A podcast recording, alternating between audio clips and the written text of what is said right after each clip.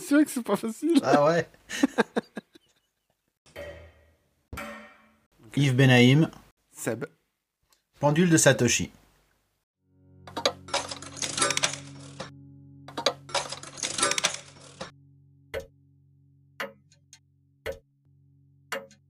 Aujourd'hui, on va aller droit dans le vif du sujet, parce qu'on a fait beaucoup, beaucoup de théories.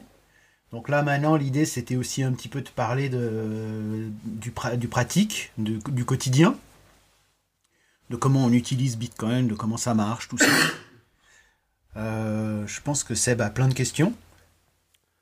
Je sais pas par Euh. où on commence exactement. Par rapport au rhume des foins. Le rhume des foins, ne- c'est une des rares choses qui n'est pas euh, Résolu par Bitcoin. résolue par Bitcoin. Mais ça va venir, ça va venir. Ça On- ne saurait n'a pas- tarder. On n'a pas trouvé la solution encore. Alors, par où est-ce qu'on commence Euh,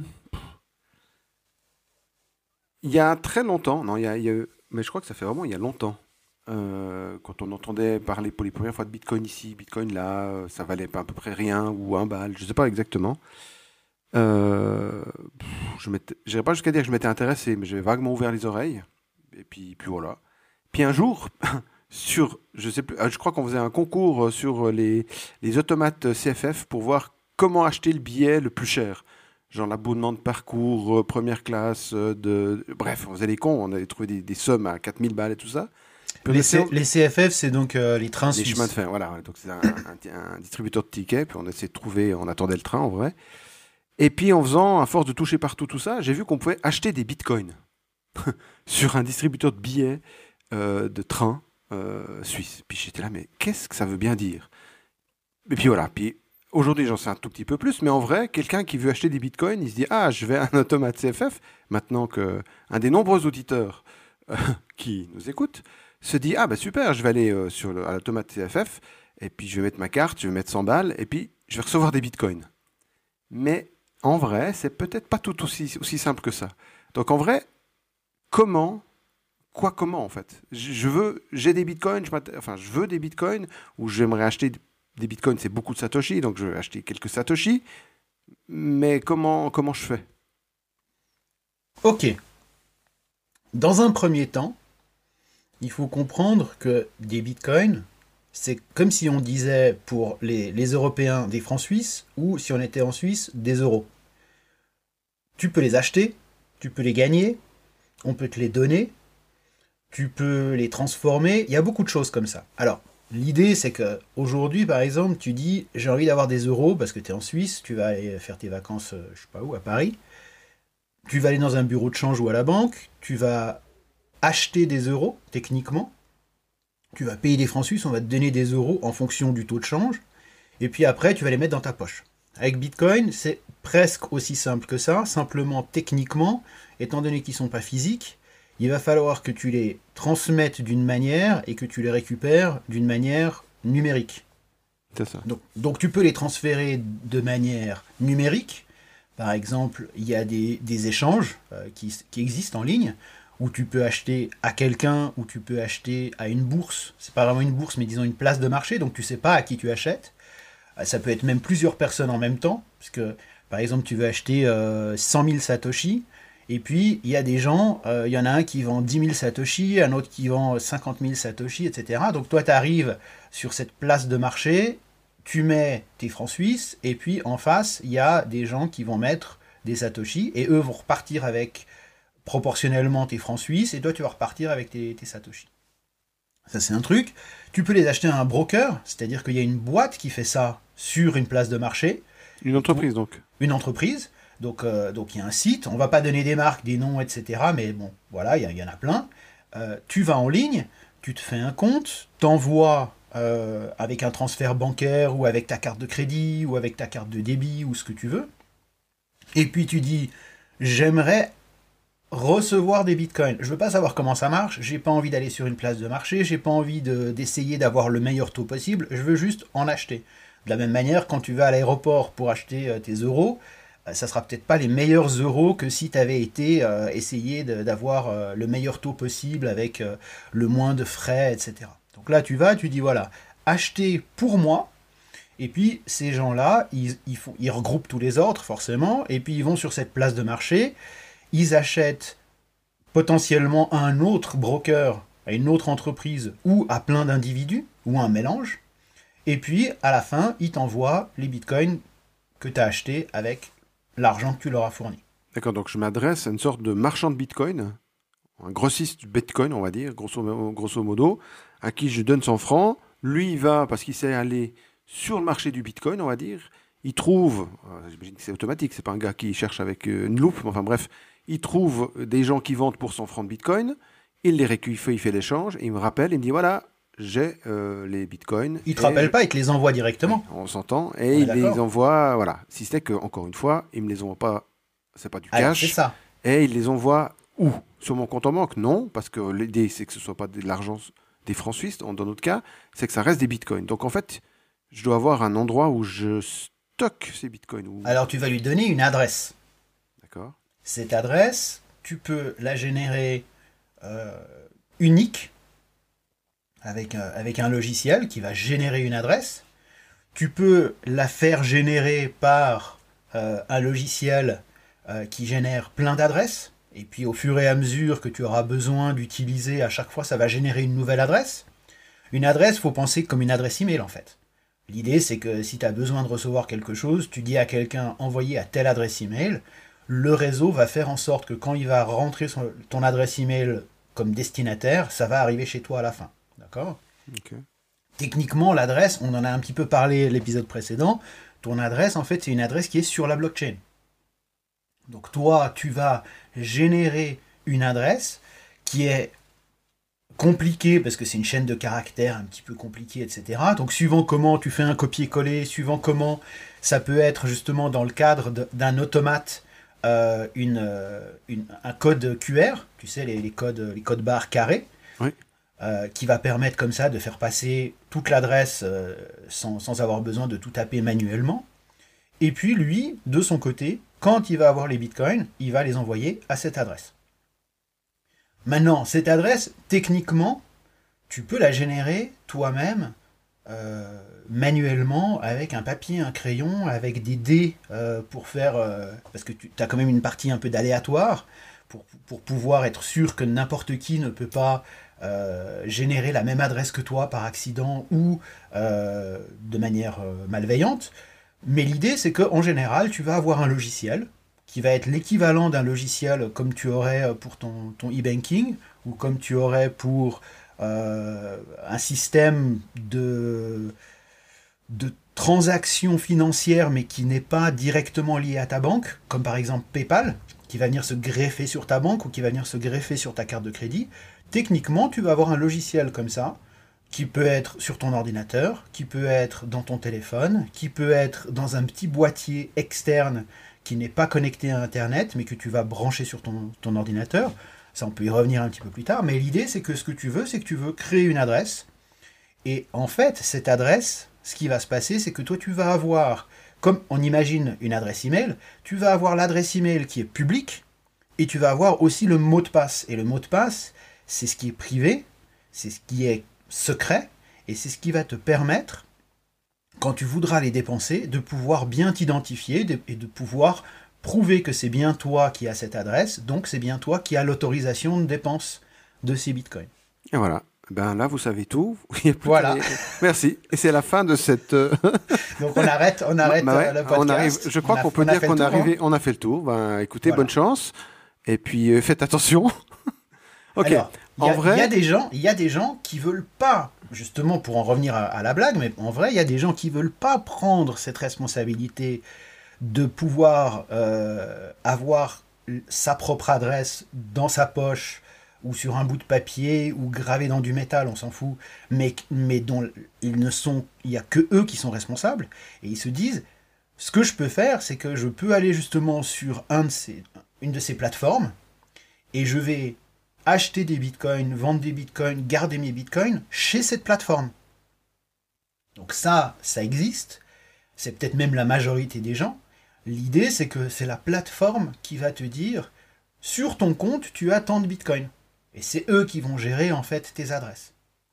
Le danger de ça, c'est que tu perds ta souveraineté, tu perds le contrôle, et que potentiellement on en revient aux mêmes choses dont on a parlé dans les épisodes précédents et dont on parlera encore euh, pendant les épisodes futurs, qui est que un jour tu veux faire, euh, tu veux retirer tes bitcoins, tu veux vendre tes bitcoins, tu veux dépenser tes bitcoins, tu te retrouves dans une situation où euh, l'entreprise qui a la main sur tes finances peut te dire ah ben non en fait on a décidé que vous aviez pas le droit.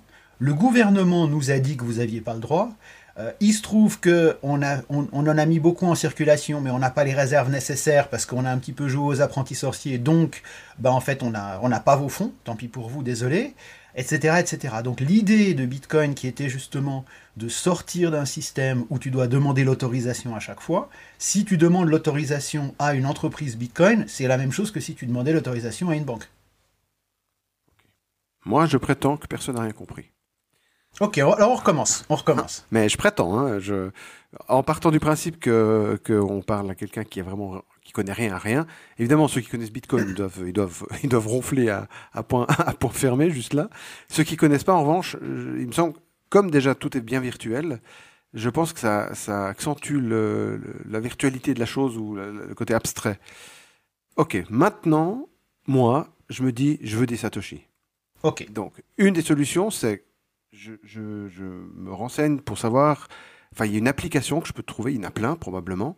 Mais il y, a une, Pardon, il y a une entreprise qui a une application. Euh, on va dire qu'elle s'appelle Gamma. L'entreprise Gamma, elle, elle achète, elle vend du Bitcoin. Oui. Et puis moi, j'ai pas envie d'avoir, j'ai envie que ce soit facile. Donc, je prends l'application Gamma. Mm-hmm. Je la télécharge, je la mets sur mon téléphone, j'imagine, ou sur mon peut-être mon, mon, ordinateur. Et ensuite, je dis à Gamma, je vous verse 100 francs. Gamma va sur le marché du Bitcoin, achète pour 100 francs de Bitcoin et envoie les, quelques satoshi que ça fait sur le compte que j'aurais fait dans l'application Gamma. C'est ça Exact. Et donc, à partir de là, maintenant, dans mon application Gamma, j'ouvre, je vois que j'ai, euh, je sais pas combien de satoshi, et je peux, euh, on verra comment, si quelqu'un me donne une adresse à laquelle je peux envoyer euh, des, bitcoins, je peux envoyer 50 balles euh, au fin fond de n'importe où à quelqu'un qui aurait aussi l'application Gamma ou une autre euh, qui fait ce genre de choses. Exactement. C'est-à-dire que si quelqu'un utilise une autre application, ça reste quand même compatible. Il y a une interopérabilité. D'accord. Comme l'email, si toi tu es chez Gmail et moi j'utilise XY, on peut quand même s'envoyer des emails parce que le protocole est le même. D'accord. Mais là, c'est 100 francs, on rigole. Admettons que j'ai 100 millions, ça commence, à être, ça commence à être un peu inquiétant d'avoir 100 millions sur mon téléphone, on est bien d'accord. Même s'ils ne sont pas physiquement sur téléphone. C'est pas le téléphone le problème. L'accès, il y a deux choses, il me semble, si j'ai compris ce que tu disais avant. C'est que, un, l'accès à l'application euh, Gamma bah, elle est sur mon téléphone, donc, il est sur mon téléphone, donc potentiellement je perds mon téléphone, on me vole mon téléphone, on me trouve mon mot de passe et on, me vole mon téléphone et je sais pas, on ouvre mon gamma et on fait des trucs avec. Ça c'est une chose. Puis l'autre chose, c'est que gamma peut peut-être cesser de faire commerce et puis du coup j'ai rien. Alors. Ou pas Oui, bien sûr. Dans un premier temps, on part du principe que toi tu as donné de l'argent à Gamma. Ouais.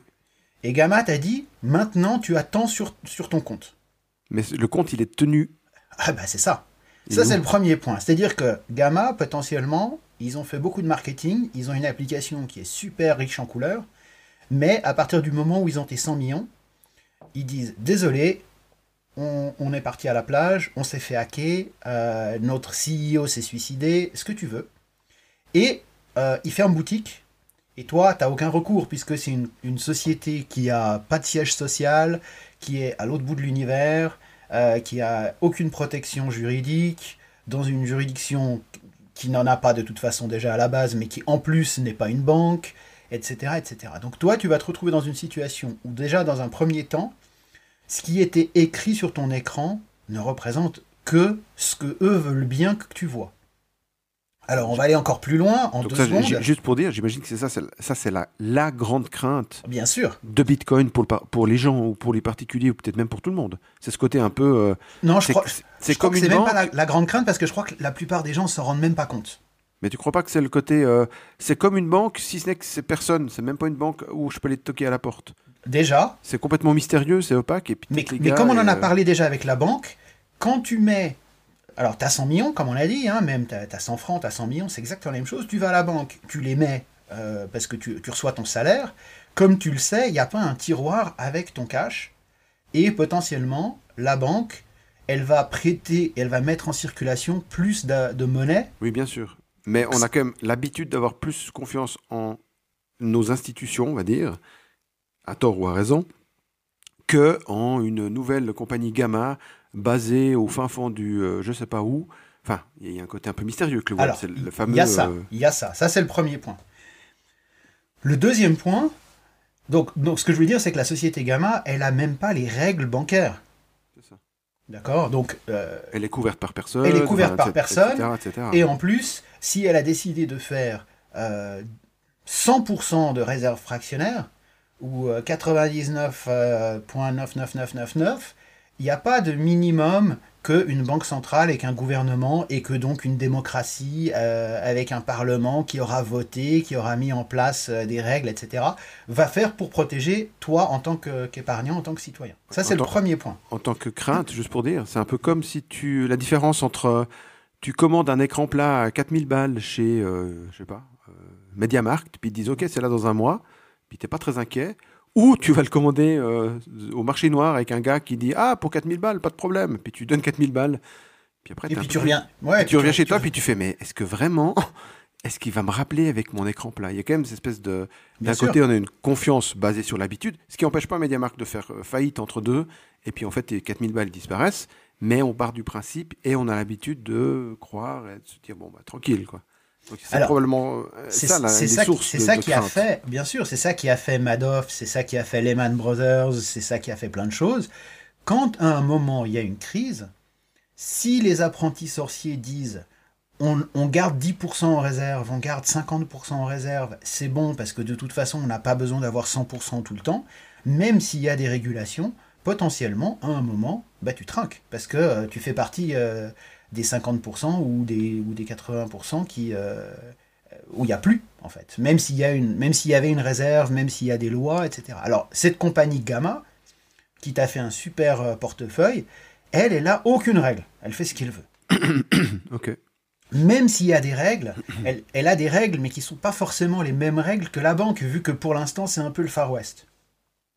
Et en plus, potentiellement, elle est dans un autre pays, dans un autre système, etc. Donc, ça, c'est la base. La base, c'est que toi, tu te dis, oui, mais c'est écrit sur mon écran. Mais un des avantages de Bitcoin, comme on en a parlé par rapport à l'or, comme on en a parlé par rapport à la monnaie, c'est que tu peux toi-même vérifier tout, tout le temps. Donc si on t'enlève cette possibilité de vérifier tout, tout le temps, de pouvoir accéder à la blockchain qui est publique, qui est répartie, euh, qui, est, multipliée à l'infini, il y a plein de sites qui te permettent d'interroger la blockchain pour aller vérifier le, sol, le solde de une adresse. Si on t'enlève cette adresse et on te dit, en fait, tu as une adresse chez nous, mais on a tout regroupé, puis on a tout mis dans un sac, et puis on a le sac dans le coffre-fort à la cave, toi tu dis, d'accord, mais comment est-ce que je peux savoir? Alors, de la même manière, aujourd'hui, il y a ta banque qui te dit on a tant en réserve. Et toi, tu dis mais vous avez tant en réserve, mais moi, en tant que client, à part si je vais voir un juge, à part si je suis le gouvernement, je ne peux pas vérifier ce que vous avez réellement. Et donc, tu te retrouves dans une situation où tu es obligé d'avoir de la confiance. Et le principe de Bitcoin, c'est de dire il n'y a pas de confiance. C'est toi qui vérifies. Donc, imaginons que tu as cette société Gamma qui fait du, qui fait du trafic, euh, qui achète et qui vend et que toi, tu dis, j'aimerais récupérer ces bitcoins ou ces satoshi. Une fois que vous avez fait la transaction, parce que quand même, c'est une boîte, ça fonctionne bien, etc. Pour l'instant, j'ai confiance, mais je veux pas les laisser chez vous. Spécialement parce que c'est 100 millions, et puis que 100 millions, si je perds tout d'un coup, je préférais garder euh, la main mise dessus. Donc toi, tu te dis, envoyez-les-moi. Alors là, tu vas utiliser un autre. Donc il y avait Gamma. Toi, tu vas utiliser Gamma mais pas pour leur portefeuille. Tu vas utiliser Gamma pour leur service d'achat et de vente. D'accord, d'accord. On va y arri- on va y arriver parce qu'on va passer, j'imagine, à, à des, à des, à des, des- des boîtiers euh, privés, etc., etc. Pas, pas forcément, ça peut rester dans ton téléphone. Et là, on va, on va approcher un autre problème avec le téléphone, qui était le deuxième problème que tu disais, qui était si je perds mon téléphone, on me le vole, on me le casse. Mhm. Alors imaginons, il y a gamma et il y a alpha. Alors gamma, c'est parce que je, ne suis pas très bon en, en, alphabet grec, je connais omicron. C'est tout en fait. Donc, il y a gamma, il y a alpha. Gamma, c'est une entreprise. Alors pour le coup, c'est une entreprise qui est dans ton pays, qui est accréditée. En France, elle a le statut PSAN. En Suisse, elle est accréditée, euh, vérifiée par la FINMA ou un organisme d'autorégulation. C'est une société anonyme qui a pignon sur rue, etc. Donc, d'un point de vue achat-vente, en théorie, tu t'es dit, bon, faudrait vraiment qu'ils jouent vraiment euh, aux, idiots pour faire faillite. Surtout que leur but, c'est de faire de l'argent. Si tu achètes et tu vends et à chaque fois ils prennent une commission, ils sont plutôt tranquilles. Alors, tu vas chez Gamma, tu leur dis, je vais vous envoyer 100 millions. Achetez-moi des bitcoins, achetez-moi des satoshi. Alors là, pour le coup, ça va être des bitcoins, mais on va dire, tu leur envoies 100 balles, hein, ça va être plus simple. Envoyez-moi des satoshi. Eux, ils vont te dire, d'accord. Mais on vous les envoie où? Et là, tu vas télécharger l'application Alpha. Donc quelqu'un d'autre, une autre application. Du coup, c'est plus. C'est une autre application, c'est une autre entreprise, ou c'est ou c'est euh, euh, pas une entreprise, c'est un projet open source. Comme ça, ça veut dire qu'il y a plein de gens qui se sont penchés sur le code, qui ont vérifié qu'il n'y avait pas euh, des, des, trappes secrètes, etc. Le logiciel, il est sûr, parce que tu sais que derrière, il y a plein de gens beaucoup plus calés que toi, et même que si toi, tu voulais vérifier le code, tu pourrais vérifier le code. Et tu installes cette deuxième application sur ton téléphone. Cette deuxième application, tu vas générer des adresses. Alors qu'est-ce que ça veut dire exactement générer des adresses Je fais un compte comme d'habitude. Alors non, justement, il n'y a pas de compte. Il n'y a pas de compte parce qu'il n'y a pas d'entreprise à qui tu as à rendre des comptes. Oui, mais quand je l'ouvre, l'application, il faut bien qu'elle s'ouvre pour moi et pas pour Paul. Alors, elle va s'ouvrir. On va me demander un nom d'utilisateur, quelque chose, non? Elle va s'ouvrir dans le vide et elle va te dire est-ce que vous voulez créer un portefeuille depuis zéro? Et toi, tu vas dire oui. Et elle va te dire je ne sais pas qui vous êtes et je ne veux pas le savoir. Ok. Imagine que tu, tu télécharges une application qui te permette de faire des dessins tu vas ouvrir, il y aura une page blanche et tu diras est-ce que vous voulez faire un dessin? Cette application, elle va pas se connecter à un serveur central d'une entreprise Gamma pour savoir quel est ton compte et te demander ton, ton login, ton mot de passe, etc. Ce qu'elle va faire, c'est que en local, sur ton téléphone, elle va dire j'ai une page blanche. Et puis si tu veux cette page blanche, tu veux faire des trucs dessus, tu fais des trucs dessus. Ok. Et là, tu vas dire, d'accord, mais comment est-ce qu'elle peut m'identifier? Mais elle ne peut pas t'identifier. C'est ça le but. D'accord. Par contre, ce qu'elle va faire, c'est qu'elle va te dire, est-ce que tu veux créer un portefeuille vierge dans lequel, alors c'est même pas un portefeuille, on, appelle ça un portefeuille, mais en fait, en vrai, ça serait un porte-clés, comme un anneau avec plein de clés dessus, sur lequel on va mettre des clés privées qui vont te permettre en fait euh, de, de, générer des adresses pour avoir tes bitcoins, pour pouvoir savoir où ils sont et pour pouvoir ensuite les dépenser. Ok, donc là je dis oui. Alors là tu dis oui. Ok. Et là ce logiciel, il va. Mais là il crée un porte-clés ou il crée des clés au moment Alors il va créer, il va créer. Un nouvel anneau à clé. Un nouvel anneau. Ok. Qui aura un code ADN. Lié à mon téléphone qui va être non, pas forcément. Mais en l'occurrence, il se trouve que là, c'est sur ton téléphone. Et il va créer ce code ADN, cette, cette, euh, on appelle ça une seed en anglais, donc euh, cette, euh, graine. qui va ensuite être utilisée pour créer toutes ces adresses. Et toi, quel est l'avantage de ça? C'est que quand tu voudras faire un backup, quand tu voudras changer de téléphone, simplement, tu n'auras que l'acide à euh, sauvegarder. Tu n'auras pas besoin de sauvegarder toutes tes adresses. Alors, comment est-ce que ça fonctionne? Imagine l'univers. L'univers. Attends, attends, attends. Euh, ouais, ok, c'est bon. Ok. Imagine l'univers, donc immense, avec des milliards et des milliards et des milliards de kilomètres, et puis, à un moment, quelque part, il y a un point. Et ce point, ça va être ton adresse. Alors tu vas dire, ben, c'est facile à trouver. Alors, c'est facile à trouver si tu as les coordonnées de ce point. Si tu as les coordonnées, tu sais exactement où y aller. Tu le- y vas, tu le trouves, et puis tu vas trouver tes, tes- tes Satoshi là-bas. D'accord. Alors juste un truc. Oui. C'est que cet univers-là, Mhm, il existe physiquement nulle part, mhm.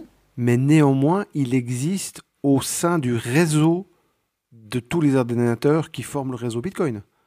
Alors Parce que non, si- si il, on- existe, il existe potentiellement au sein de ce réseau. D'accord. Bon, ça- c'est un jeu de coordonnées que tout le monde euh, s'amuse à maintenir, on va dire. Parce que si on éteint tous les ordinateurs, d'une certaine façon, il n'existe plus cet univers. Si, il existe toujours. Si, Ouais, tu mais- fermes, si tu fermes les yeux, le point dans l'univers dans lequel tu as mis. Donc c'est un grain de sable, hein, c'est un, atome. Oui. Dans lequel tu as mis tes Satoshi. Et il est à des milliards de kilomètres d'ici. Et tu as juste les coordonnées. Il est à des années-lumière. Si tu fermes les yeux, ou si tu vas pas, ou si tu perds ton téléphone, ce point, il existe toujours. D'accord. Mais si maintenant on, on fait. On, on Alors- détruit tous les ordinateurs qui, qui, qui, qui font tourner Bitcoin d'un coup, dim. Oui, mais c'est pas- pas grave. Il faudrait, que tu, Admettons, mais on- il on faudrait dit- que tu détruises les mathématiques. Les ça, mais j'allais y venir. On détruit tous les ordinateurs d'un coup. Du Oui. coup, sur, à cet instant T, il y a littéralement, ça n'existe plus Bitcoin pendant une seconde en tout cas. Même pendant, même pendant un an. Ça, Ok. change rien. Et après, on se dit bon non quand même, c'était quand même super Bitcoin, euh, merde. Allez, On on, rebranche. on rebranche un ordinateur. Il Oui. fait quoi cet ordinateur? Il prend la blockchain. Mais il la prend où? Il la prend où? Ah, il la prend sur un disque dur quelque part. Ah, On a même- débranché les ordinateurs, mais on a fait un backup de la, de la blockchain dans un Ah, disque on a dur. quand même- ah, mais d'accord, mais ça c'est le, le, le prérequis. Donc il faut qu'il y ait quand même Ah ben oui, une trace de quelque on chose. pourrait quelque chose. recommencer complètement à zéro. Mais par contre là, du coup, là, là, t'as perdu tes Bitcoins Mais là, tu auras perdu tes bitcoins. parce que tes, tes Bitcoins sont tributaires de du moment T où on a dit ça c'est ton endroit au sein d'une blockchain. Alors imaginons que Ça va en plus, tu, tu C'est ça. Imaginons ton scénario, d'accord On débranche tous les ordinateurs. Oui. Il n'y a plus de disque dur. On va dire que le premier souci des gens, ça va pas forcément être la blockchain de Bitcoin.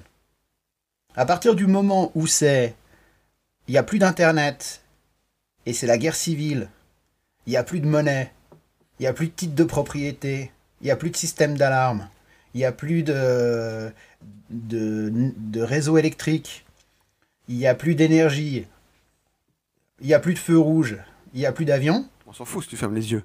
On va, on va dire que Non, mais, les- non, mais- la première priorité des gens, ça va pas être de dire. Parce, Non, que, mais parce que ça, c'est un des, un je- arguments quand les gens disent Oui, mais alors, je fais, je fais une petite aparté. Mais si un jour on arrive à avoir des ordinateurs quantiques qui arrivent à casser le système d'encryption de Bitcoin, le jour où ça, ça arrive, les, les ordinateurs quantiques, ils cassent les, les- les systèmes de, de cryptage de, euh, de la CIA et de toutes les banques du monde.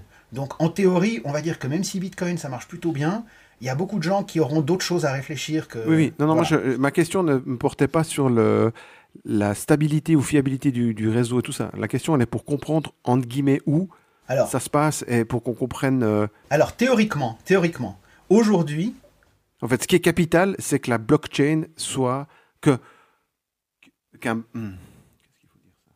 bah, la blockchain, c'est l'historique il- Bitcoin. Il faut qu'il reste. Si on imagine, le, le- on disait à un moment donné, c'est un, un, un, un ledger, comment on appelle ça un, grand livre. un grand livre, un grand livre de compte qui est multiplié au- par le nombre d'ordinateurs qui existent, voire, enfin, en tout cas autant que ça. Quoi qu'il arrive, tout peut brûler. Il faut qu'il reste au moins un de ces Exactement. lignes de compte. Et, Et, c'est pour, ça, et quoi c'est pour qu'il ça- arrive, et c'est pour ça que quand on en parlait un tout petit peu de la blockchain, je sais plus dans quel épisode, je te disais, l'idée de la transaction, c'est de vérifier que tu as bien ce que tu veux transacter pour pouvoir, on identifie que tu as bien le droit de les dépenser, que tu les as bien. Ouais. La seule manière de voir ça, c'est de revenir en arrière jusqu'à leur création dans la blockchain. dans la blockchain. D'accord. Donc, ok, quoi qu'il arrive, on peut tout. Quoi qu'il arrive, il faut qu'il reste un exemplaire de la blockchain, car tout est écrit dedans, et donc tout ce qui a été fait y est en fait. Exactement. Voilà. Ok. Donc maintenant, moi j'ai. Maintenant, si on débranche, comme tu disais, on débranche tout et on a gardé la blockchain sur un disque dur quelque part. On débranche tout. Toi, la racine carrée de 16, elle va pas changer. la, mi- la millième, euh, la millième décimale de pi, elle va pas changer. Les maths restent les maths. Donc l'idée de dire il faut avoir, il faut être connecté en permanence pour pouvoir faire des transactions, c'est faux. Je te donne un exemple. Si je t'envoie un email, pour pouvoir te l'envoyer, il faut que je sois connecté. Mais toi, pour le recevoir, tu n'as pas besoin d'être connecté. Techniquement, quelque part, il y a un serveur qui est connecté.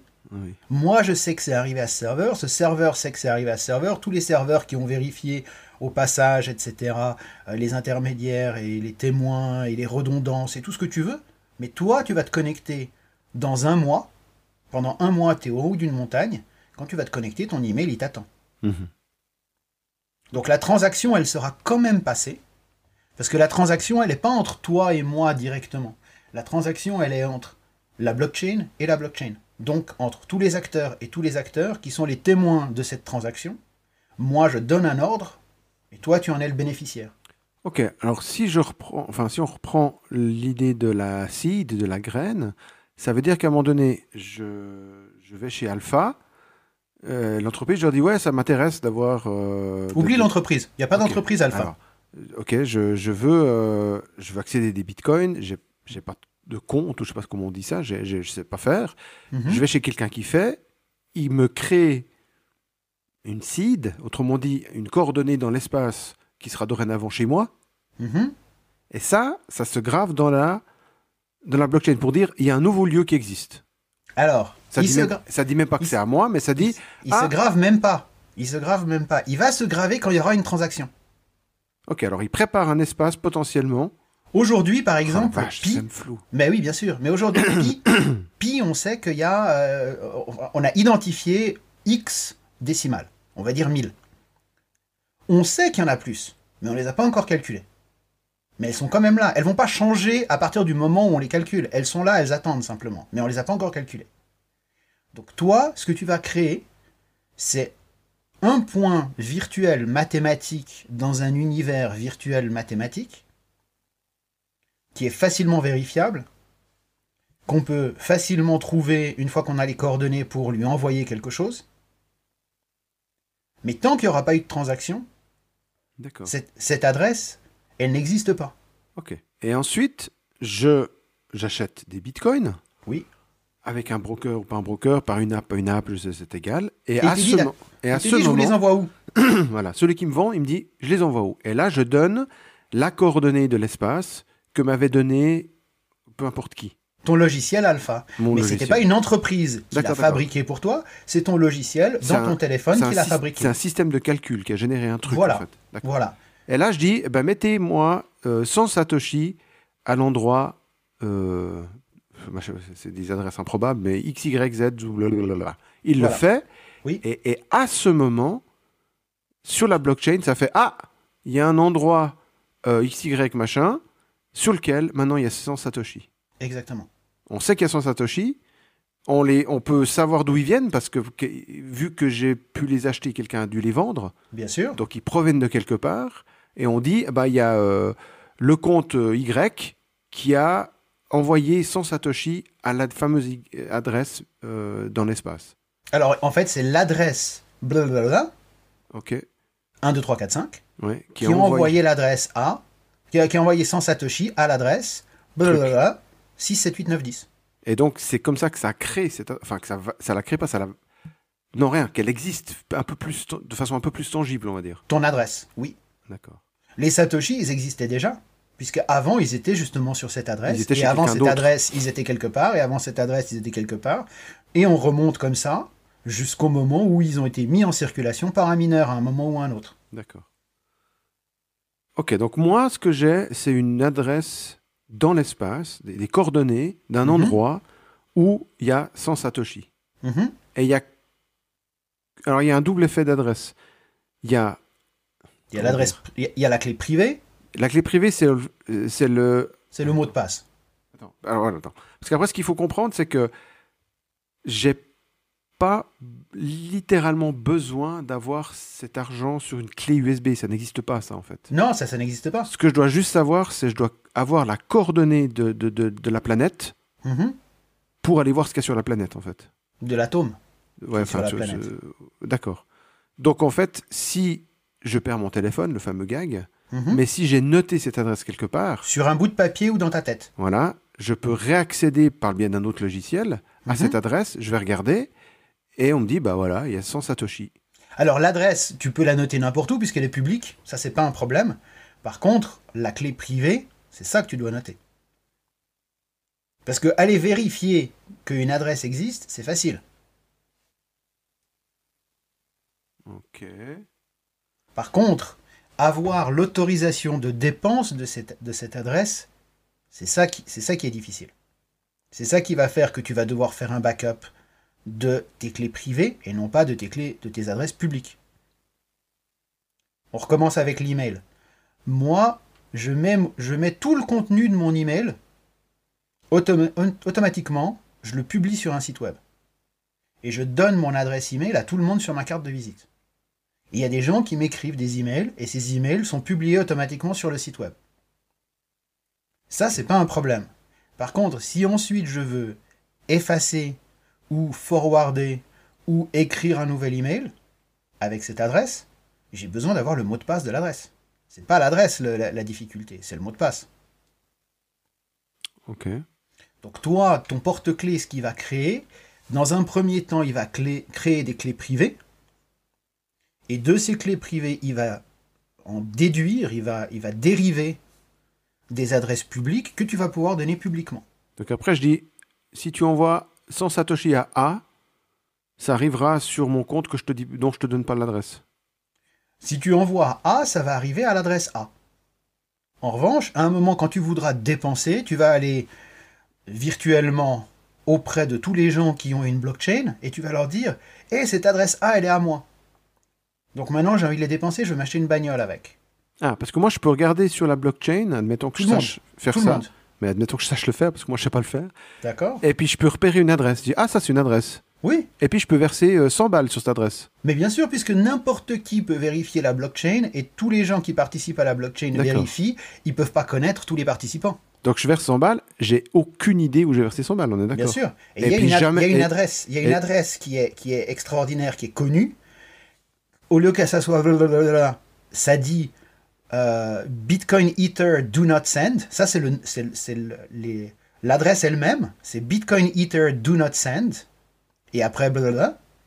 Et ça, c'est une adresse qui a été créée, si je me trompe pas, par Satoshi lui-même, pour pouvoir faire une adresse où en fait, euh, comment dire, l'adresse publique a été générée, mais il n'avait pas la clé privée. Il a juste généré que l'adresse publique corresponde au bon format d'adresse publique. Mais comme si, comme si l'adresse privée, il l'avait mise à la poubelle euh, sans, sans- faire de backup. D'accord? Et cette adresse-là, il y a des gens qui ont envoyé des Satoshi. Et c'est une adresse où en fait personne ne pourra jamais aller récupérer ou dépenser. Et toi, si tu veux, cette adresse, tu peux aller la consulter, tu peux lui envoyer des satoshi, tu peux faire tout ce que tu veux. Cette adresse, elle est visible, elle est publique. Le truc, c'est qu'elle n'a pas de propriétaire. Donc, en fait, c'est comme si tu avais une sorte de crousille. Quand même un peu. Il y a que toi qui as la clé du, du, du, du cochon, mais pour le du ventre. Là, je pense que la crousie, c'est un truc vaudois, parce que je suis pas sûr. C'est quoi une crousie Mais c'est un cochon avec une fente et puis tu mets de l'argent dedans. Ah, une tirelire. Une tirelire, voilà. Voilà. Alors, tu as une tirelire Oui. avec ta. T'es le seul à avoir la clé du, du ventre pour ouvrir euh, le, le trou. Par contre, sur son dos, il y a une infinité de, de fentes que tu peux dire, que tu, dont tu peux donner l'adresse à tout le monde. Dis, ah, va donc mettre 10 balles dans la fente A4. Puis tu mets 10 balles dans la fente A4. Puis toi, tu sais pas qui appartient à la tirelire. Et c'est tout ce que tu peux faire. Tu peux glisser de l'argent dedans. Je peux dire à tout le monde, mettez sur A4, A8, A7. Puis donc, c'est un gros, gros, gros cochon avec beaucoup, beaucoup, beaucoup, beaucoup de fentes sur le dos. En revanche, il n'y a que moi qui ai la clé pour ouvrir et faire quelque chose de cet argent. On va aller encore plus loin.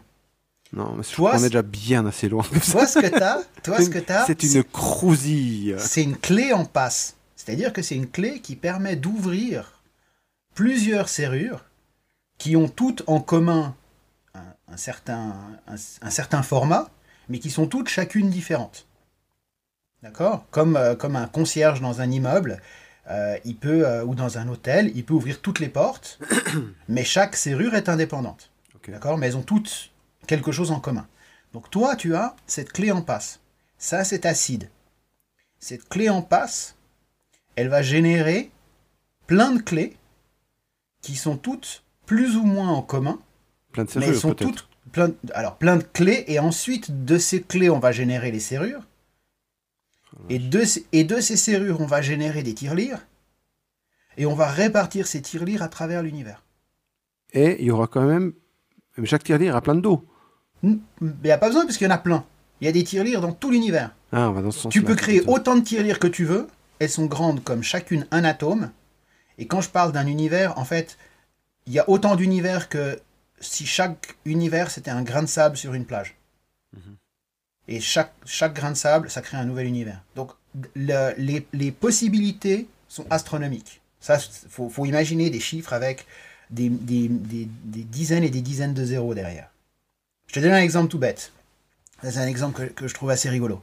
Si tu comptes jusqu'à 1 milliard, tu sais compter jusqu'à 100 Ça va, c'est- c'est- 100, 100, ça va, on est d'accord. Ok, Ouais, tu sais va. compter jusqu'à 1000. Ouais. Bon, techniquement, tu sais compter jusqu'à 1 milliard. Euh, ouais. Ok, tu fais un chiffre par seconde, non-stop, 24 heures sur 24, sans dormir. Un chiffre par seconde, Un chiffre ou un nombre? Un chiffre, enfin euh, une incrémentation par seconde, D'accord. jusqu'à 1 milliard. Combien de temps ça te met? Ben, un milliard de secondes Ouais Fais quoi? Ah, bah, Je te laisse calculer. 30 Je sais ans. pas. 30 ans, ok. Donc toi, tu dis, ouais, mais un milliard, je peux compter jusqu'à un milliard. 30 ans. D'accord? Alors maintenant, on va faire plus simple. Parce que là, maintenant, tu peux calculer. Si je te dis compte jusqu'à 10 milliards, combien de temps ça te met Alors, je dirais 300 ans au, au hasard. Ok. Si je te dis 100 milliards, on remonte à euh, Toutankhamon. Ok. D'accord? Ça, c'est- c'est à quel point des chiffres qui nous paraissent grands, on ne se rend pas compte à quel point ils sont grands. D'accord? Maintenant, un milliard, c'est 9 zéros. Imagine 100 zéros. Imagine 50 zéros. Oui, le seul problème, c'est qu'on peut bien imaginer 1000 zéros, comme on n'a aucune idée de ce que veut dire le traitement de, de l'information des ordinateurs. Mais même, oui, mais on, on- si je te c'est dis. c'est- c'est des chiffres astronomiques. C'est-à-dire que Oui, la, oui. Manière, la manière dont l'encryption qu'utilise Bitcoin a été développée, l'idée c'est de dire il faudrait tous les ordinateurs du monde, avec toute l'énergie du Soleil, pendant 100 millions d'années. Toi, tu dis, ouais, c'est pas possible en fait. Donc, c'est pas impossible, je vais dire. Moi. Voilà. c'est pas impossible, mais pour l'instant, ça va.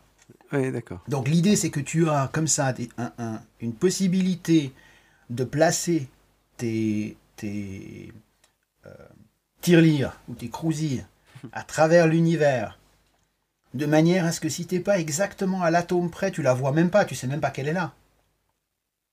Ok. Imagine que tu es au milieu de l'océan, et puis il y a un truc, à un, il y a, il y a une, euh, il y a une tirelire, une cruisille, ou une petite bouteille à la mer à 2 km. Et toi, tu es au milieu de l'océan. Jamais tu la vois, c'est impossible. Alors imagine que tu es au milieu de l'océan, mais tu même pas sur, t'es sur la bonne planète. Hein. Ok? Donc basé sur ça, on va revenir quand même à ton T'as tout- logiciel alpha. Ton logiciel alpha, il a créé une clé. Cette clé, c'est un code. Ce code, tu l'écris sur un bout de papier. Ok. Et ce bout de papier, tu, Tu fais en sorte, Tu le manges. tu le manges, tu fais Mais en tu l'oublies que, plus jamais. voilà, que Parce personne que ne c'est- le voit. ça, ça, en revanche, si tu l'oublies, c'est fini, on est bien d'accord. Alors là, c'est fini. Ça veut dire que l'argent existe quelque Les Satoshi sont quelque part dans l'océan, Oui, mais il y a juste plus personne qui connaît les coordonnées. exactement. À part si tu as envie de noter et de faire un backup de chaque clé, de chaque tirelire, de chaque clé privée de chaque tirelire individuellement. Mais comme c'est pas pratique parce que tu vas faire beaucoup de transactions, c'est pour ça que les développeurs qui ont amélioré Bitcoin, à un moment, en- se sont dit tiens, si on faisait un système où en fait on faisait une clé qui est donc un- master pass, et de cette clé, on va faire dériver toutes les autres clés. D'accord. Néanmoins, si tu oublies ta première clé, c'est fini. Alors justement, si tu si oublies ou si tu perds ta première clé, c'est fini. Maintenant, imagine que tu as ta première clé dans ton téléphone. Mais comme tu es un malin, et comme tu utilises un logiciel alpha qui est bien conçu, ils te disent, est-ce que vous voulez faire un backup? Parce que si vous le faites pas, vous allez tout perdre. Donc soyez pas idiot. Donc tu dis d'accord. Ils te disent, faites pas une copie d'écran, mettez-le pas dans le cloud, parce que il y a plein de logiciels espions, il y a plein de bugs, il y a plein, il y a plein de choses. Vous faites les choses à l'ancienne, papier, crayon, vous le mettez dans un tiroir. Mais ça, ça veut dire que c'est comme si dans mon tiroir, il y avait 12 lingots d'or. Celui qui trouve ça. Alors, il... c'est ça. Parce que, bien sûr. en vrai, cette clé, autant c'est la mienne que c'est la mienne, c'est introuvable, c'est au milieu de l'univers et tout, tout, ta, ta, ta, ta. Si d'aventure, quelqu'un voit ce petit bout de papier et dit Ah, mais ça, euh, parce que c'est un, un, une série de lettres ou que sais-je qui se reconnaît facilement, Mm -hmm. il dit Ah, bah tiens, c'est cool, c'est du bitcoin ça. Il, il, prend mon petit bout de papier qui vaut Bien que sûr. dalle. Il peut prendre n'importe quel logiciel à qui il dit Eh, va donc voir sur ce petit bout de papier, enfin, sur ses coordonnées. Va, va régénérer toutes les clés Voilà. de ce petit bout de Et le papier. gars, il dit Ah, tu vas rire, il y a euh, 647 tonnes d'or, en fait. Oui, oui. Et là, tu te le fais siphonner et c'est fini. Et on va même aller encore plus loin. Il y a quelqu'un qui vient chez toi. Il voit ce papier. Il sait pas ce que c'est. Il se dit Ah, quelle jolie poésie. C'est intéressant, c'est artistique. Il prend une photo de ce truc, ou il le note dans son petit calepin. Oui. Dix ans plus tard, toi, tu es toujours en train d'accumuler tes satoshi parce que tu es malin. Ton truc, le papier, entre-temps, tu l'as mis euh, dans un coffre et tu as enterré le coffre dans ton jardin. Donc le papier n'existe même plus. D'accord? Oui. Et lui, à un moment, il est euh, en train de regarder la télé et on lui dit Vous savez qu'il y a des gens qui, qui font euh, des backups de leurs clés euh, Bitcoin avec, avec des, des- un petit bout de papier. D'accord? Pour l'instant, on parle pas du format, on s'en fout. Et lui, il dit Mais c'est bizarre, le petit bout de papier que j'avais vu chez, il y a 12 ans chez Seb, euh, ça ressemble au format. Et là, il va faire ça.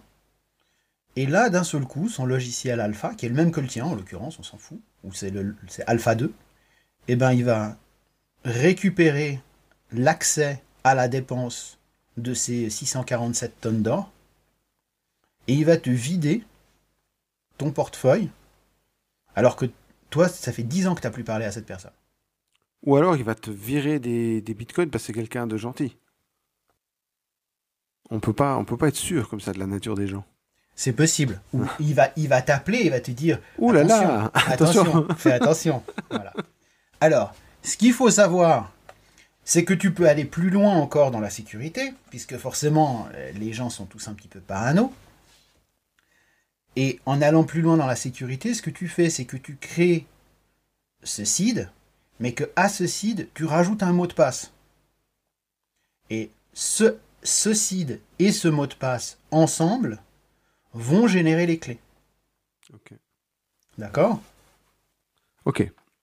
Maintenant, on en revient toujours à la même problématique. La question c'est est-ce que tu veux être responsable de tes clés ou est-ce que tu veux que ce soit une entreprise Gamma ou Lehman Brothers ou Madoff qui est responsable de tes clés Voilà, c'est ce que j'ai dit parce que C'est ça, c'est ça la vraie ça problématique. c'était la toute, toute, toute, toute, toute, toute première branche, c'est de dire ok, j'achète, enfin, je, je télécharge un, un- un logiciel ou une app, je fais en sorte de virer des trucs, machin, machin, ça me dit que j'ai tant, la vie est belle, mais quelque part, je suis tributaire quand même. C'est comme une, au- une autre banque, c'est une autre banque en fait. C'est qu'il y a quelqu'un qui finalement gère un peu tout ça pour moi.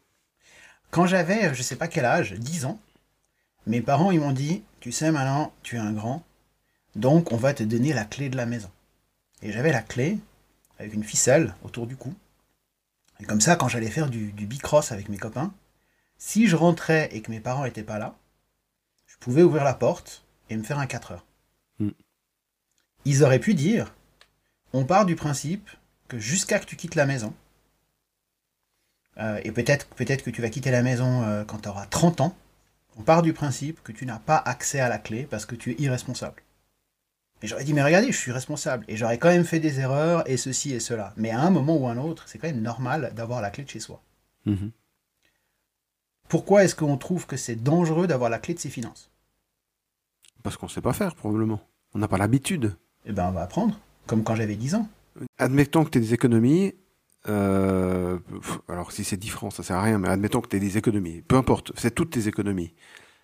C'est un peu contre-naturel ou contre-intuitif aujourd'hui de dire Ah ben, je vais apprendre à vivre avec, puis je vais mettre, je sais pas, j'ai 30 000 francs d'économie, j'ai 30 billets de 1000 francs dans ma poche. C'est un peu ça l'impression que ça donne. Donc je veux bien croire que les gens aient- qu'il y ait un souci à être entre guillemets responsable de, de, de, de, de- son propre argent. Euh, c'est bien, c'est bien Oui pour ça que les, c'est bien là-dessus que joue le, le, le- le concept de la banque. C'est qu'à un moment donné, tu fais ouf, il y a des gars qui ont des barreaux, qui ont des guns, je donne tout ça chez eux, et puis ça va bien. Et puis depuis la nuit des temps, pour nous, à notre échelle temporelle en tout cas, bah, il y a quelqu'un qui s'occupe de tes sous en fait. Alors, c'est la nuit des temps, mais c'est pas du tout la nuit des temps. Non, mais à notre échelle, nous, c'est de toi et moi, j'entends notre échelle humaine. D'abord, la moitié de la planète, ils n'ont pas de compte en banque. C'est vrai, c'est vrai. Voilà, ça c'est la base. C'est alors, ils économisent, ils économisent pas, ils arrivent à épargner, ils arrivent pas à épargner. Il y en a qui sont plus riches, il y en a qui sont plus pauvres. Ils ont pas. L'autre moitié de la planète, c'est le mec qui fait une pizzeria en bas de chez toi. La moitié de sa compta, elle est au black.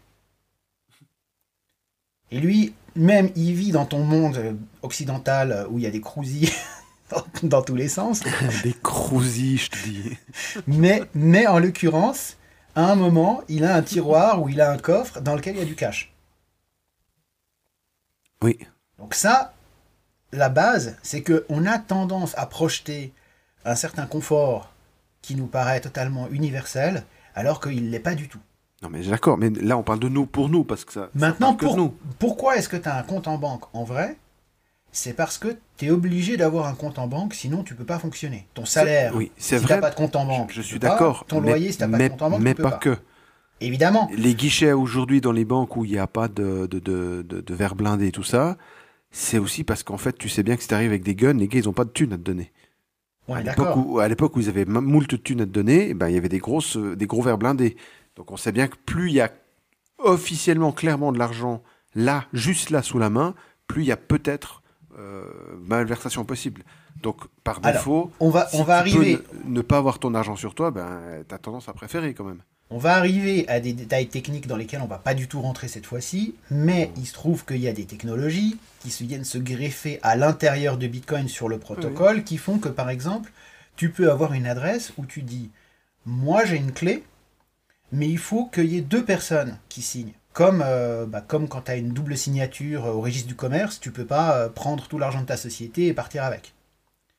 Tu peux imaginer aussi, et ça c'est des technologies qui existent, hein, qui, qui fonctionnent déjà, que tu dis il faut, il faut un certain nombre de clés par rapport à un certain nombre de clés en circulation. Par exemple, il y a 10 personnes, il en faut 5.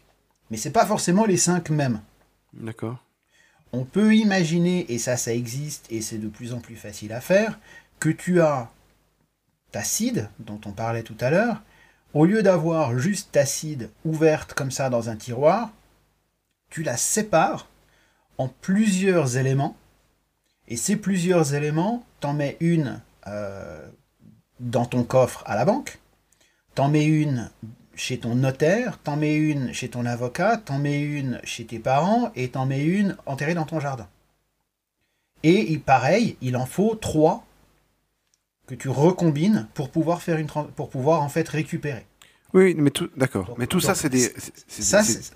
c'est oui, des mais- réponses, c'est des réponses technologiques. Non, mais c'est- Euh, à- parce à que c'est technologique. Oui, oui, mais à la question primaire de euh, pourquoi est-ce que tu n'as pas envie d'avoir 100 000 francs dans ta poche, la réponse basique, c'est parce que c'est risqué.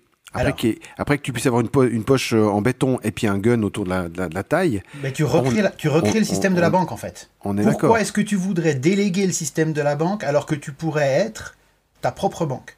Eh bien, la réponse primaire, je pense, c'est que parce qu'on n'a pas l'habitude de le faire. Je dis pas Mais- que c'est impossible. Exactement. J'ai juste que le premier réflexe, c'est faire oula, mais je vais tout perdre d'un coup si je fais pas gaffe. Alors, il se trouve que, on est- n'est jamais que vraiment responsable de ces thunes. quand tu voyages, comme tu le sais, si tu prends l'avion, quand tu arrives quelque part, on te fait signer un, un petit document qui dit est-ce que vous êtes criminel, est-ce que vous êtes interdit de séjour, est-ce que, est-ce que, est-ce que, est-ce que vous avez sur vous plus que 10 000 dollars?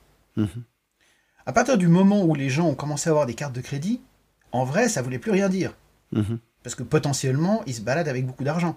mhm. Mais en vrai, qui était intéressant avec la carte de crédit, c'était que s'il y avait effectivement des abus ou de l'évasion fiscale ou n'importe quoi, on pouvait toujours vérifier à la source, Mhm. à la carte de crédit ou à la banque. Maintenant, il y a des gens qui partent d'endroits où ils n'ont pas le droit de sortir leur argent, ils n'ont pas de carte de crédit, ils peuvent pas retirer de l'argent à l'étranger parce que potentiellement toute leur famille va en prison. Donc, ils remplissent des valises avec du cash. Ça, ça arrive aujourd'hui. Alors maintenant, tu vas me dire, mais comment ils ont fait pour avoir tout ce cash? Bah, ils n'ont pas de banque. Ou alors, ils n'ont pas voulu mettre de l'argent à la banque parce qu'ils sont dans un pays où c'est une dictature, où le système bancaire est tout pourri, où il y a une inflation de fous furieux, on en a déjà parlé, donc du coup, ils transforment tout en dollars et après, ils ont des dollars, mais du coup, ils savent pas quoi en faire. Ça, c'est la moitié de la planète, potentiellement. Maintenant, à un moment, il y a des gens qui se sont fait choper parce qu'ils avaient des valises avec des doubles fonds avec du cash dedans pour aller refaire une vie ailleurs ou pour sortir, par exemple, je sais pas, ils sortaient de Chine pour aller à Hong Kong ou ils sortaient d'Inde pour aller aux États-Unis, etc. Donc qu'est-ce qu'ils ont fait ces gens-là? Ils ont acheté des montres.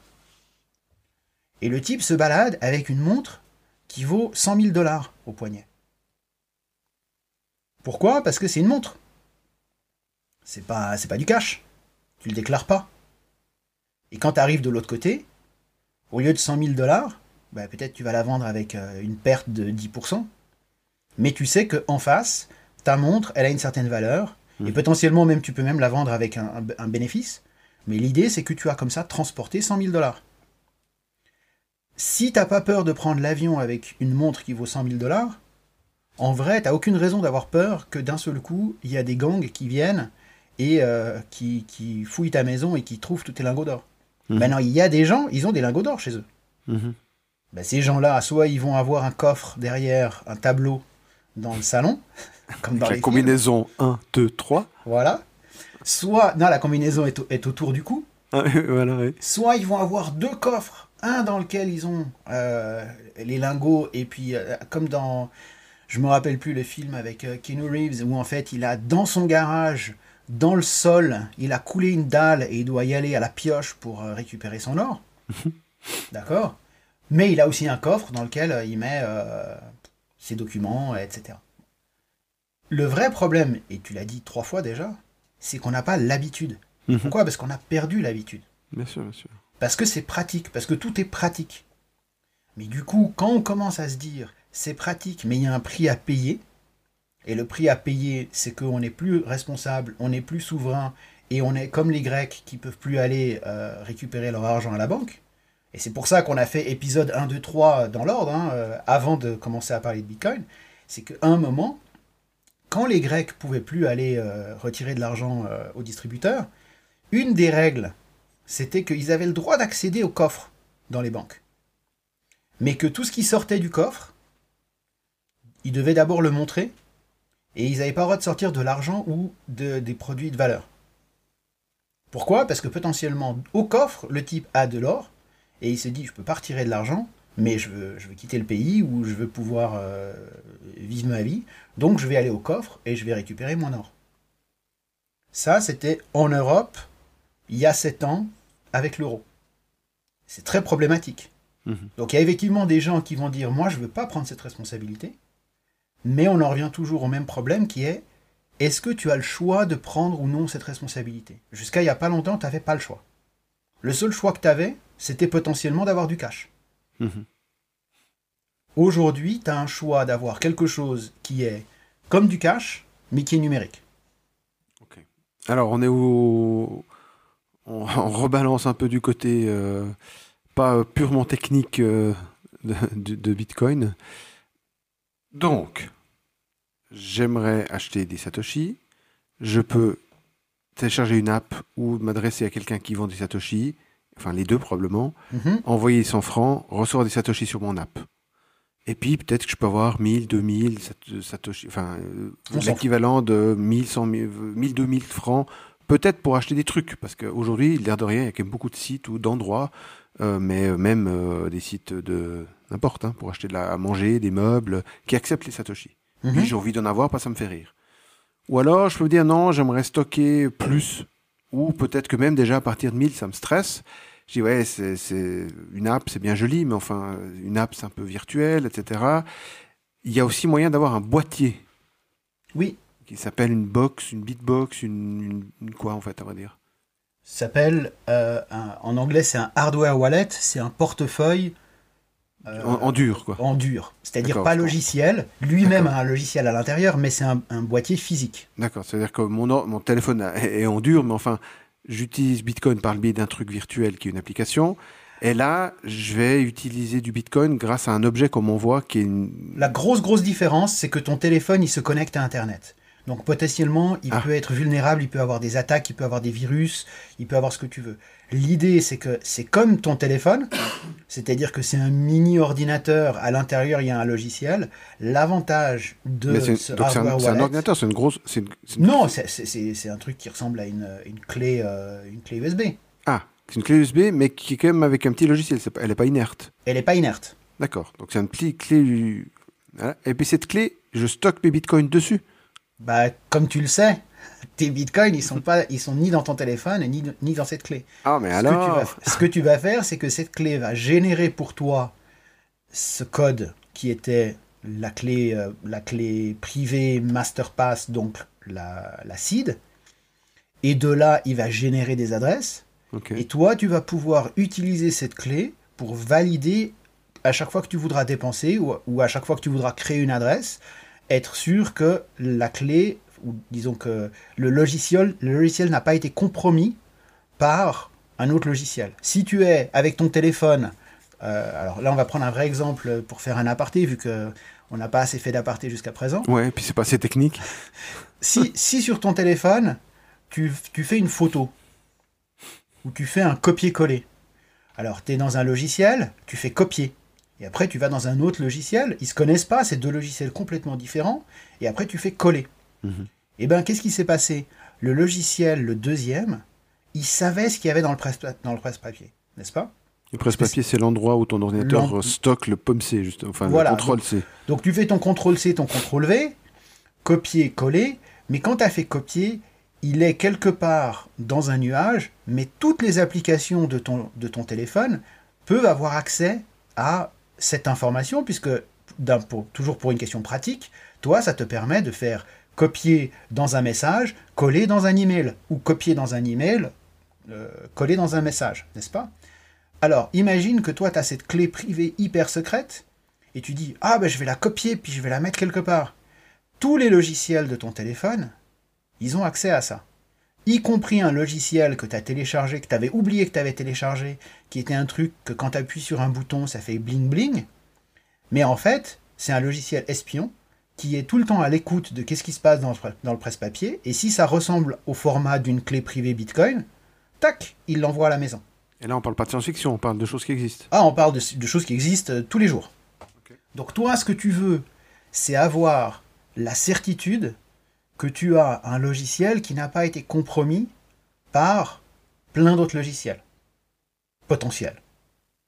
Et la seule manière de pouvoir faire ça, c'est d'avoir, comme si tu avais ton logiciel dans ton téléphone, mais ton téléphone, il est tout neuf, tu l'as jamais branché à rien, tu l'as jamais connecté à rien, tu n'as rien téléchargé, Seulement télécharger, euh, acheter un, téléphone juste pour ça, bah, c'est un, un peu bobet, parce que ça coûte cher.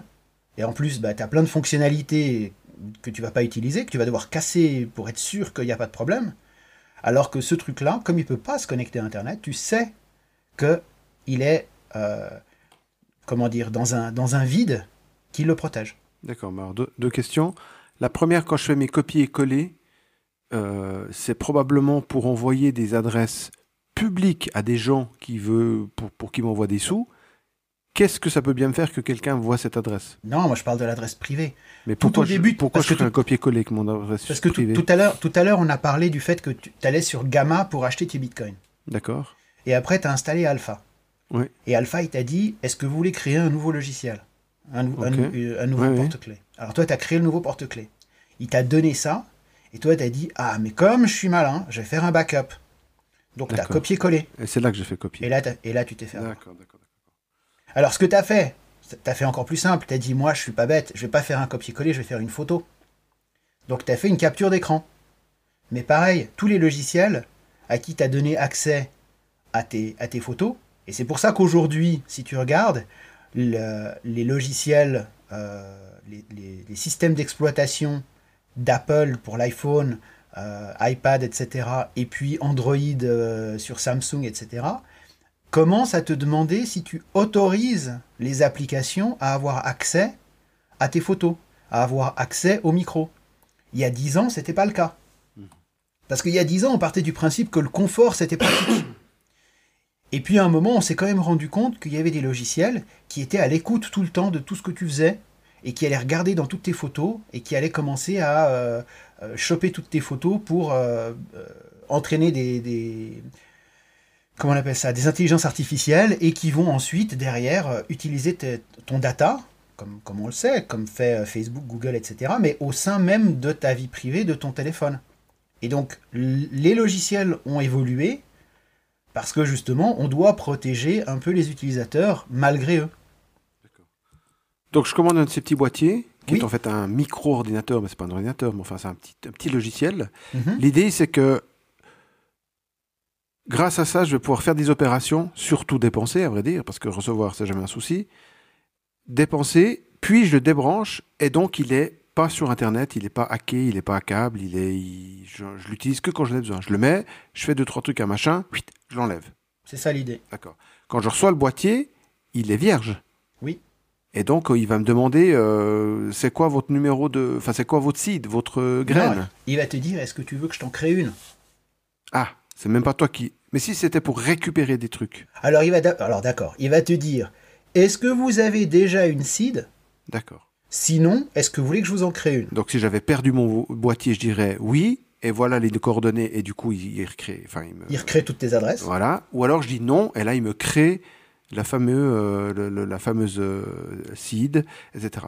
Comment est-ce que je sais que, que le boîtier lui-même n'est pas un malware et qu'en fait, en mettant. Euh, au moment où je fais ça, ça fait un, un clone qui part chez Paul Alors d'abord, il peut pas partir chez Paul parce que mais dès, que je me connecterai, alors. Alors c'est ça. Alors après, c'est la manière dont tu vas te connecter et les boîtiers se concurrencent en, en, ingéniosité. en ingéniosité, exactement, pour prouver. Ah non, je que, ingénu, moi.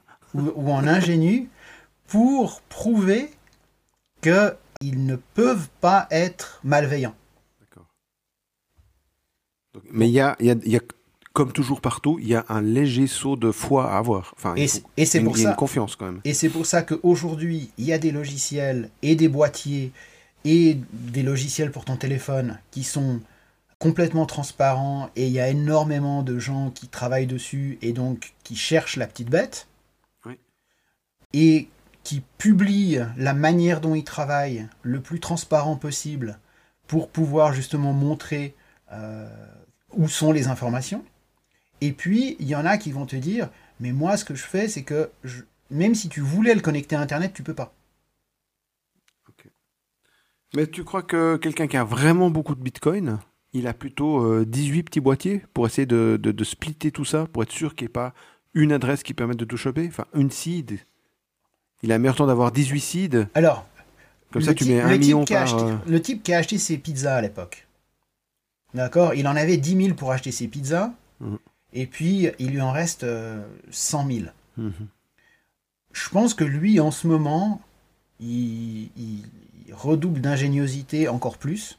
Parce qu'il a des trilliards de... Parce qu'il a des trilliards, et puis qu'on connaît son nom, et qu'on sait que c'est un early adopter, et que potentiellement il n'a pas envie de vivre dans un truc avec des gardes du corps jusqu'à la fin de sa vie, etc.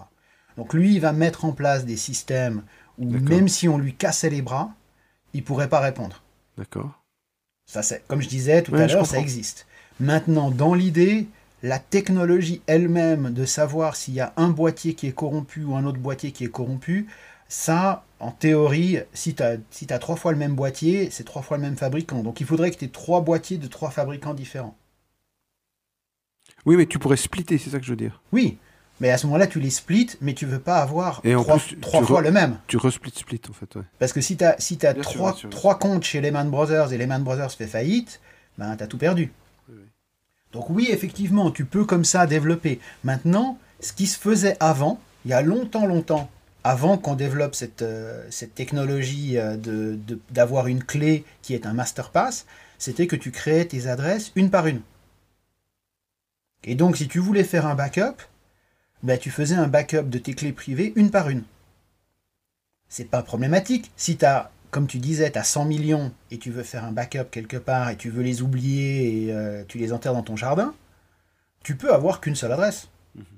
Et cette adresse, tu la génères manuellement avec un papier, un crayon et des dés pour être sûr que tu es bien partout dans l'univers et que tu pas juste dans une petite zone euh, qui est trop facile à deviner ou à, ou à, brute forcer.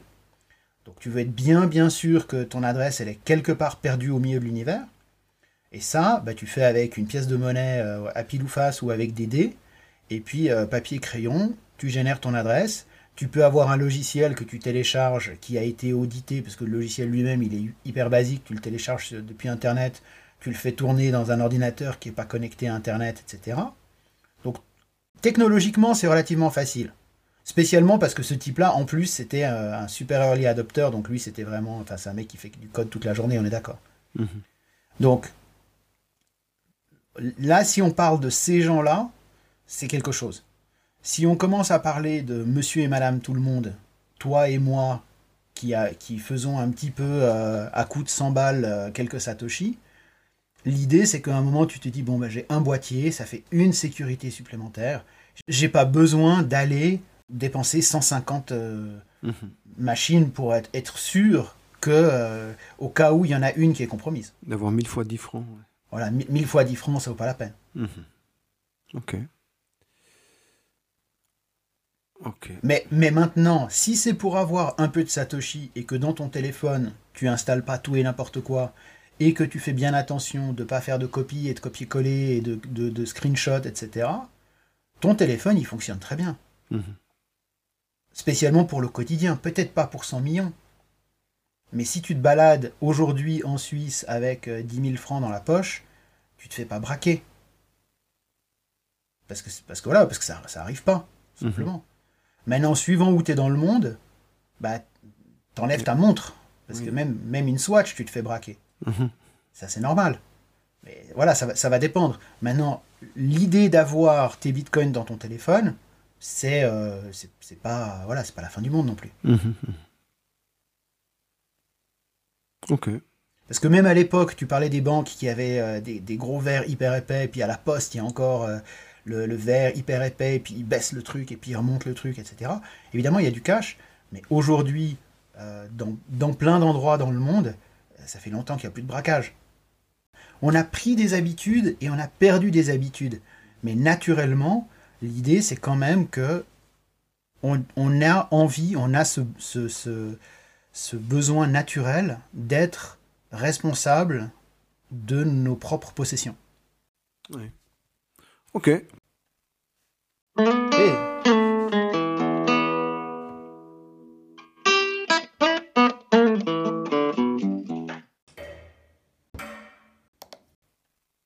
Ah ouais, il faudra repasser des couches. Hein. Faudra repasser des couches probablement peut-être pour euh, refaire euh, au plus simple. Mm-hmm. Et puis, euh... puis voilà quoi.